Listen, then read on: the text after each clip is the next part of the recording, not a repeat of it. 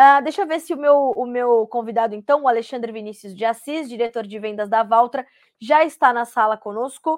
Uh, eu sei que o meu amigo Erickson Cunha, que é o assessor da Valtra, assessor de imprensa da Valtra, nesse momento já está conosco. Só nos resta saber se o Alexandre também já está. Já está conosco. Alexandre, muito bom dia para você. Seja bem-vindo do negócio. É um prazer ter conosco. Bom dia, Carla. Tudo bem? Você está Tudo me ouvindo bem? bem? contigo? Tudo certo. Tudo tranquilo. Então tá bom. Vou só pedir para o meu, meu editor aumentar um pouquinho só o meu retorno aqui, Alexandre. Mas que alegria poder ter você aqui no Bom Dia Agro para a gente tratar de uma iniciativa tão bonita da Valtra que foi o Caminhos da Fé. Né, Alexandre? É, tendo acontecido já essa romaria do agro, né, até o Santuário de Aparecida, Uh, que balanço vocês puderam fazer? Como é que foi? Como é que foi o clima? Uh, conta pra gente um pouco dessa, dessa iniciativa tão incrível da Volta. Não, legal, Carla. Foi uma emoção, acima de tudo, né? Primeiro, uma emoção muito grande. Na verdade, foi um projeto que nasceu aí de várias mãos e ao longo desse último ano a gente foi preparando, né? Que é um projeto complexo, né? Porque a gente envolve máquinas e faz aí um trajeto, nós fizemos um trajeto de aproximadamente 130 quilômetros, né, partindo do município de Paraisópolis e com direção à Aparecida. E a primeira preocupação nossa sempre foi em relação à segurança, né? A gente prima muito pela questão da segurança e tínhamos ali, além de representantes da empresa, mas também tínhamos grandes clientes nossos da marca e concessionários, influencers. Então, acho que a primeira iniciativa nossa foi garantir a segurança de todos e a estrutura foi muito boa e a gente conseguiu percorrer aí esses 130 quilômetros em três dias, né? Tudo dentro do planejado, né? E a emoção, com certeza, foi muito grande e poder ali passar por toda aquela região que é maravilhosa da Serra da Mantiqueira, né? Com paisagens espetaculares, foi muito bonito, mas acima de tudo, a emoção de poder, né? Conectar a nossa marca, os nossos clientes, a nossa rede de funcionários, com a, a, o agronegócio ali, mostrar a fé no agro, né, que é o que nos move todo santo dia, faz nos acordar cedo aí e lutar cada vez mais pelo agro, esse momento de celebração em conjunto foi uma emoção que com certeza vai marcar e marcou o coração de todos aí que puderam participar. Com certeza. Alexandre, e o mais interessante foi que a Valtra é, levou nessa, nesse caminho é, é, e estimulou a ida de tratores de várias gerações da Valtra, né? foi também uma, uma celebração dessa evolução da marca, dos próprios tratores, e, e, e acho que reforçou também essa relação dos uh, produtores com a própria marca por gerações, né? Sem dúvida, Carla. Acho que esse também foi uma outra iniciativa muito bacana. A gente quis mostrar, nós estávamos com 13 tratores, né? E a gente quis mostrar toda a evolução da marca. Então a gente tinha desde o Valmet 33, que foi o primeiro trator produzido no Brasil, lá, na, lá em 1960, né? O, até as linhas atuais de hoje, por exemplo, como o A74 e o BM, né? Que é um dos grandes produtos aí da marca então a gente mostrou toda essa evolução, né? passando, por exemplo, para um 128, pelo 62ID, todos os tratores aí da Valtra fizeram muito sucesso ao longo dos 63 anos que a Valtra está presente no Brasil. Então isso também chamou muita atenção por todas as comunidades que a gente atravessou durante os três dias, né? Ter essa evolução desde o início até a modernidade de hoje dos nossos produtos, né?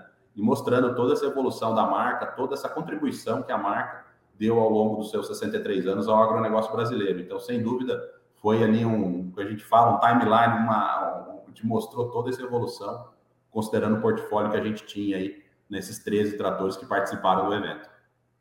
E Alexandre, chegando lá, chegando lá no santuário, né? É um primeiro que a, a energia daquele lugar já é bem diferente, né? De lugares regulares, de lugares comuns, né? Ali é realmente um lugar é, é bem diferente. Então é, é, realmente emocionante só estar ali.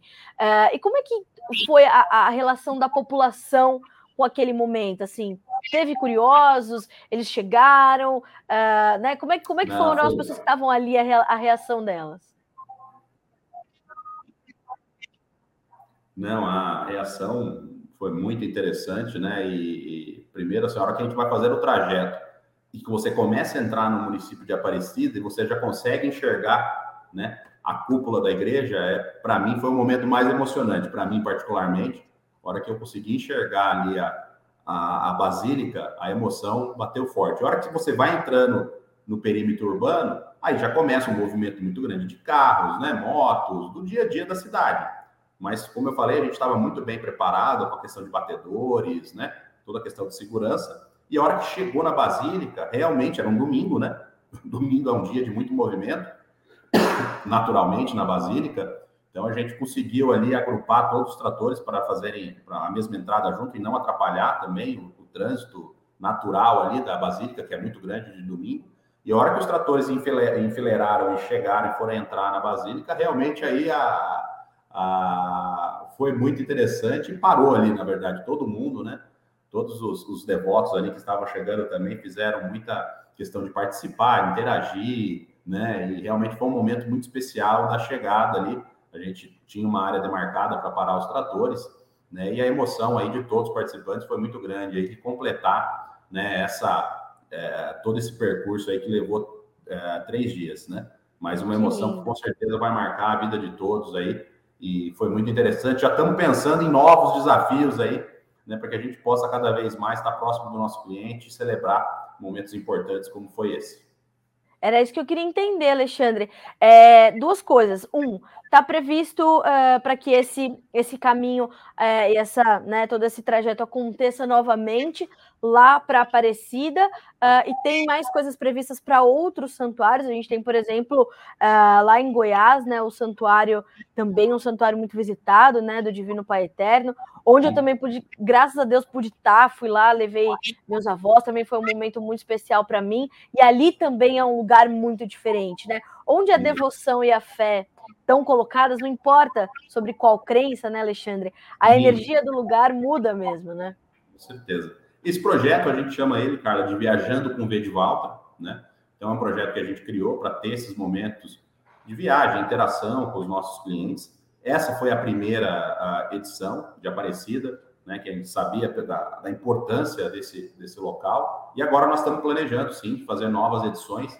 Ainda não temos definido o local da próxima, da próxima aventura, vamos dizer assim, mas com certeza você já deixou uma ideia boa aqui do Divino Pai Eterno também que eu conheço, lá a Basílica, que com certeza é uma vai ser uma sugestão aqui que já eu já anotei aqui no caderninho. E tem muitas outras aí para a gente também fazer o nosso país aí é espetacular, é, tem muita a gente tem várias oportunidades, vários santuários, locais aí que a gente pode fazer e explorar também, mas essa do Divino Pai Eterno já está anotada. Até porque a gente está falando do Goiás, né? Um estado é, primariamente agropecuário, é, é, um estado que tem uma importância muito grande e é um estado que é realmente, né, Alexandre, símbolo de muita fé.